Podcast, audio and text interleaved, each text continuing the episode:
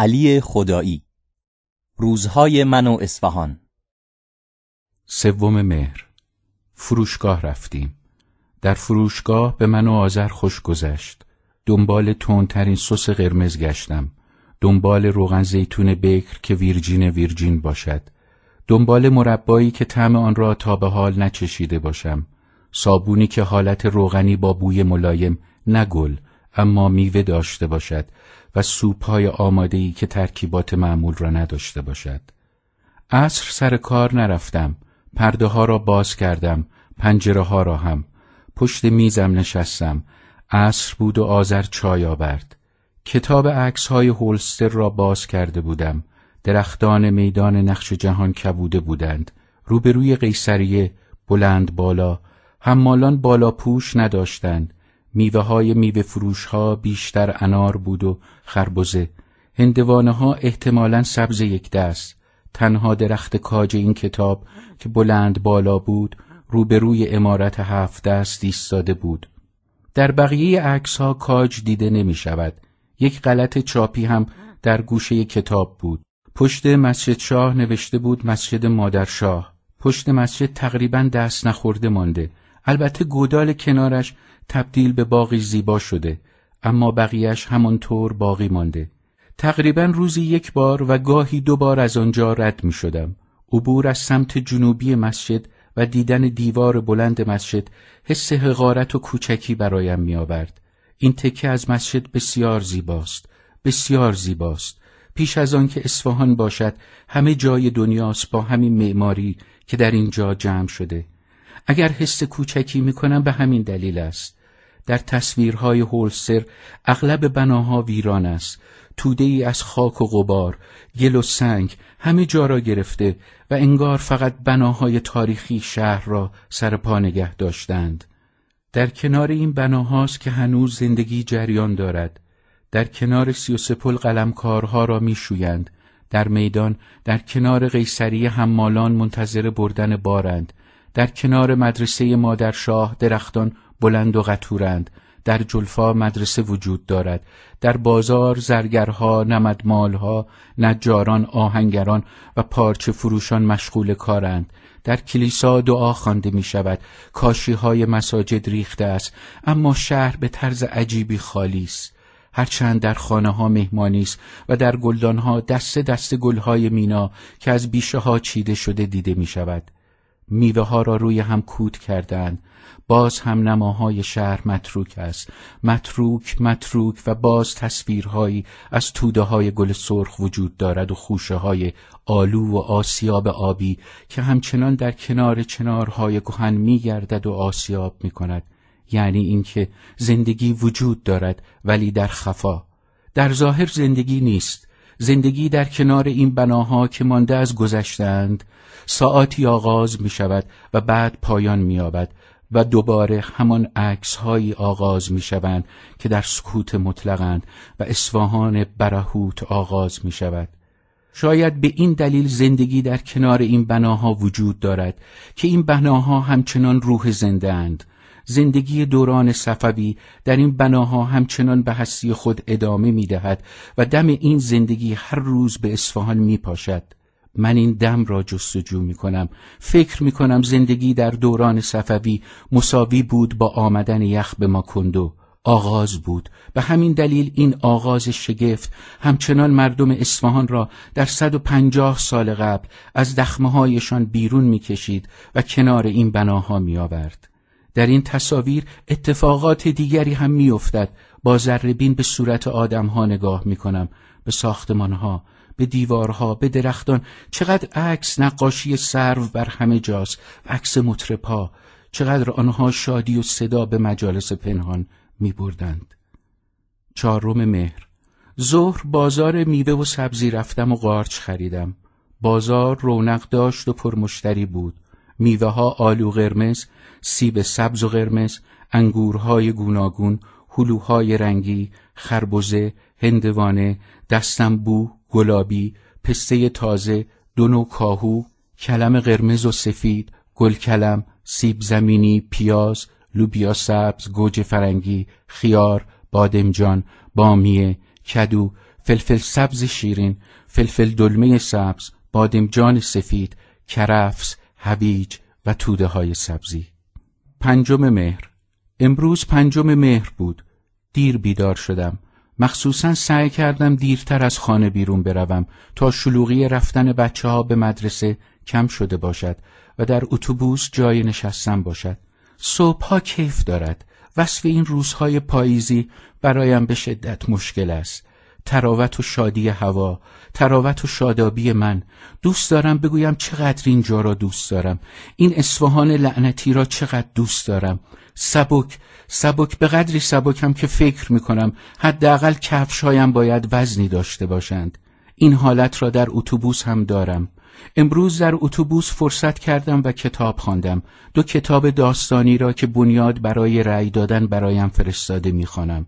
آخرین داستان از کتاب دوم این دو کتاب هم تمام می شوند. هر دو کتاب در یک جایی متوقف می شوند و این توقف همان جایی است که تازه بعد از آن داستان نویسنده باید شروع شود. زنهای این داستانها مثل همه زنهای دیگرند. اگر 20 ساله با همان خواسته ها و اگر چل ساله اند با خواسته های چل سالگی. هیچ کدام با زنهای دیگر داستانها فرقی ندارند. انگار از روی هم کپی شدند. از یک چارچوب کلی پیروی کردند. شادابی اول کتاب ها و داستان ها زود می پلاسد مثل بستنی که خنک است. اما وقتی روی پارچه ای می افتد فقط لک می کند گسترش پیدا نمی کند یک خیسی محدود. از اتوبوس که پیاده می شوم تا بیمارستان حکایت همیشگی است. پارک سبز و درخشان است. شاید تصاویر و کاشی های روی هشت بهشت که فیل هم در آنها دیده می شود باعث شده که من احساس کنم در هندم. و اینجا هم هشت بهشت و هم تاج محل است. صبحها آدمهای زیادی اینجا میآیند و ورزش می کنند عمدتا میان سالان و زمستان سالانند و گاهی یکی دوتا از آنها آواز می‌خوانند. ترانه از ایرج که می‌گوید اگه بهارم اگه پاییزم تو را دوست دارم تو را دوست دارم. من در میان مورتهای پارک از میان درختان بلند عبور نور را تماشا می کردم خودم می‌دانم که در چه کیفی بودم تا به بیمارستان رسیدم. ظهر رفتم بازار میوه در کنار میدان کهنه. جرأت نداشتم مسجد جامع و بازار پرنده ها را تماشا کنم. می‌خواستم بازار میوه بداند که فقط برای او و به بهانه او آمدم. روز قبل یادم رفت که بنویسم در بازار قارچ و خرما و لیمو و لیمو شیرین و گریپ فروت هم میفروختند. یک مغازه هم صندوقی باز کرده بود پر از برگهای سبز که در میان آنها پر بود از نارنگی های کوچک سبز پوست بعضی از آنها داشت زرد می‌شد. در کنار یک جوی کوچک برگهای نامرغوب کاهو ریخته بودند که مرخا به آنها نک می‌زدند. سقف بازار پوشیده بود برای نگه داشتن سقف الوارهای بلند از کف زمین به سقف رسیده بودند به خانه که آمدم آذر آلو قرمزهایی را که خریده بودم توی بشقاب بارفتن سبزی که مادر بزرگ به من داده بود گذاشت تا عصر بشود و مادر و بقیه بیایند برای افتار و شب و سریال. کتابهای روی میز را جمع و جور کردم. دوست دارم بنشینم و کتاب در باب صفویان و ایران. و ایران عصر صفوی راجر سیوری که فصلهای زیادی از آنها را خواندم دوباره بخوانم یا هرچه زودتر دیپلماسی و قتل در تهران را شروع کنم. حالا ساعت ده شب پنجشنبه است. مهمانها تلویزیون تماشا می کنند و من مدتی است که در کنار آنها می نویسم پنجره باز است و با آنکه بیرون تاریک است من نوک سر و کنار پنجره را می بینم که در نسیم تکان می خورد خوشحالم از اینکه چند ساعت دیگر بیدارم و می توانم کتاب بخوانم. داستانهای مسابقه مشهد رسیده است. یک کارتون و حدود 400 500 داستان دیگر. در جعبه زولبیایی که برای امشب خریدم انواع قرهای موجود با زولبیا و بامیه بود الا بامیه سفید که آن را خیلی دوست دارم. به مادرم گفتم کتاب های تاریخیم را از دخمه بیرون بکشد. دلم برای کتابهایم تنگ شده. اصفهان در این موقع شب دیدنی است. باید دید در سفرنامه ها راجع به شب اصفهان چه آمده است. شاید شاردن درباره آن نوشته باشد. ریچارد نوشته از کلاه فرنگی های پل در غروب آفتاب روزهای عید به لوژه های تئاتر هنگام اجرای یک نمایش نامه شباهت دارد. با این تفاوت که هر یک از این کلاه فرنگی ها برای خود نمایش جداگانه ای دارد. در این اتاقهای هلالی شکل مردان جوان درباره همسران آینده خود که زیبایی آنها در پشت نقابهای زخیم و چادر پنهان است میاندیشند. در بعضی از موارد داماد از حیرت شاخ در میآورد چه برای اولین بار پدر و مادر عروس در شب ازدواج اجازه می‌دهند داماد عروس را ببیند در نوروز شب زود فرا می‌رسد و تأسیگارهای مشتعل و سرخی آتش قلیان کلاه فرنگی ها را به غارهای اسرارآمیز مبدل می کند. در این موقع همه به نقال گوش می کنند. باید داستان رستم و سهراب و رخش را برای پسران جوان نقل کرد. اکنون موقع تماشا کردن ستاره ها و شنیدن موسیقی است. صدای موسیقی در تاریکی اتاقهای قوسی شکل مانند صدای خارج پسر بچه است در دسته سرودخانان که مشغول تمرینند صدا اوج می‌گیرد اما آهنگ چندان فرق نمی کند یک نوع دلی دلی کردن است که فوقالعاده مورد پسند ایرانیان است. این موسیقی به دلایلی از جویهای روان الهام می‌گیرد. شاید نغمی است که در ستایش پربهاترین هدایای طبیعت به ایران یعنی آب سروده می شود صدای دلی دلی شبیه آواز روح گم شده آوازخانی است که در معابر کوهستانی سرگردان است مردها از غروب آفتاب تا نیمه شب در کریاس های پل می نشینند و به این صدای عجیب و دلینگ دلینگ گوش می کنند. رفتم به تماشای آنچه ریچاردز می گفت. خنک بود. لحظه ای درنگ کردم و بازگشتم. دقایق کوتاه. اینجا زمانی می توانست چیزهایی از گذشته را در من زنده کند.